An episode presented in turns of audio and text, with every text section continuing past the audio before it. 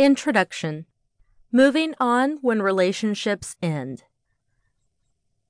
The first and most important aspect of moving on is making a firm decision to let go. If you are having a difficult time letting go of the relationship and the person who broke your heart, or you are not willing to end the relationship, then this book is not for you. If you are struggling with these things, you might want to consider reading books about how to mend relationships.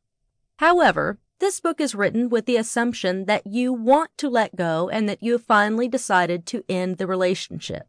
This is one of the hardest decisions a woman could ever make when it comes to romantic relationships. Getting your heart broken is a very difficult experience, although every woman past their teenage years has at probably least experienced it once in their lives. Letting go takes time, it can take weeks to months to years depending on the person involved and the length of the relationship. Sometimes people never really heal from getting their heart broken. Getting over a tough breakup is like winning a game. Admit it, there's always a winner and a loser in this kind of a situation.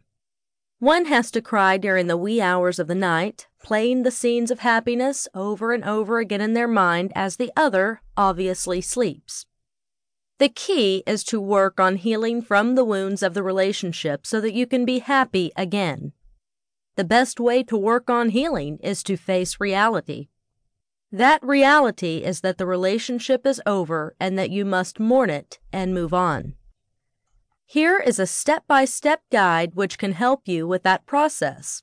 With a little bit of effort and some time, you can heal from the wounds and move forward with your life.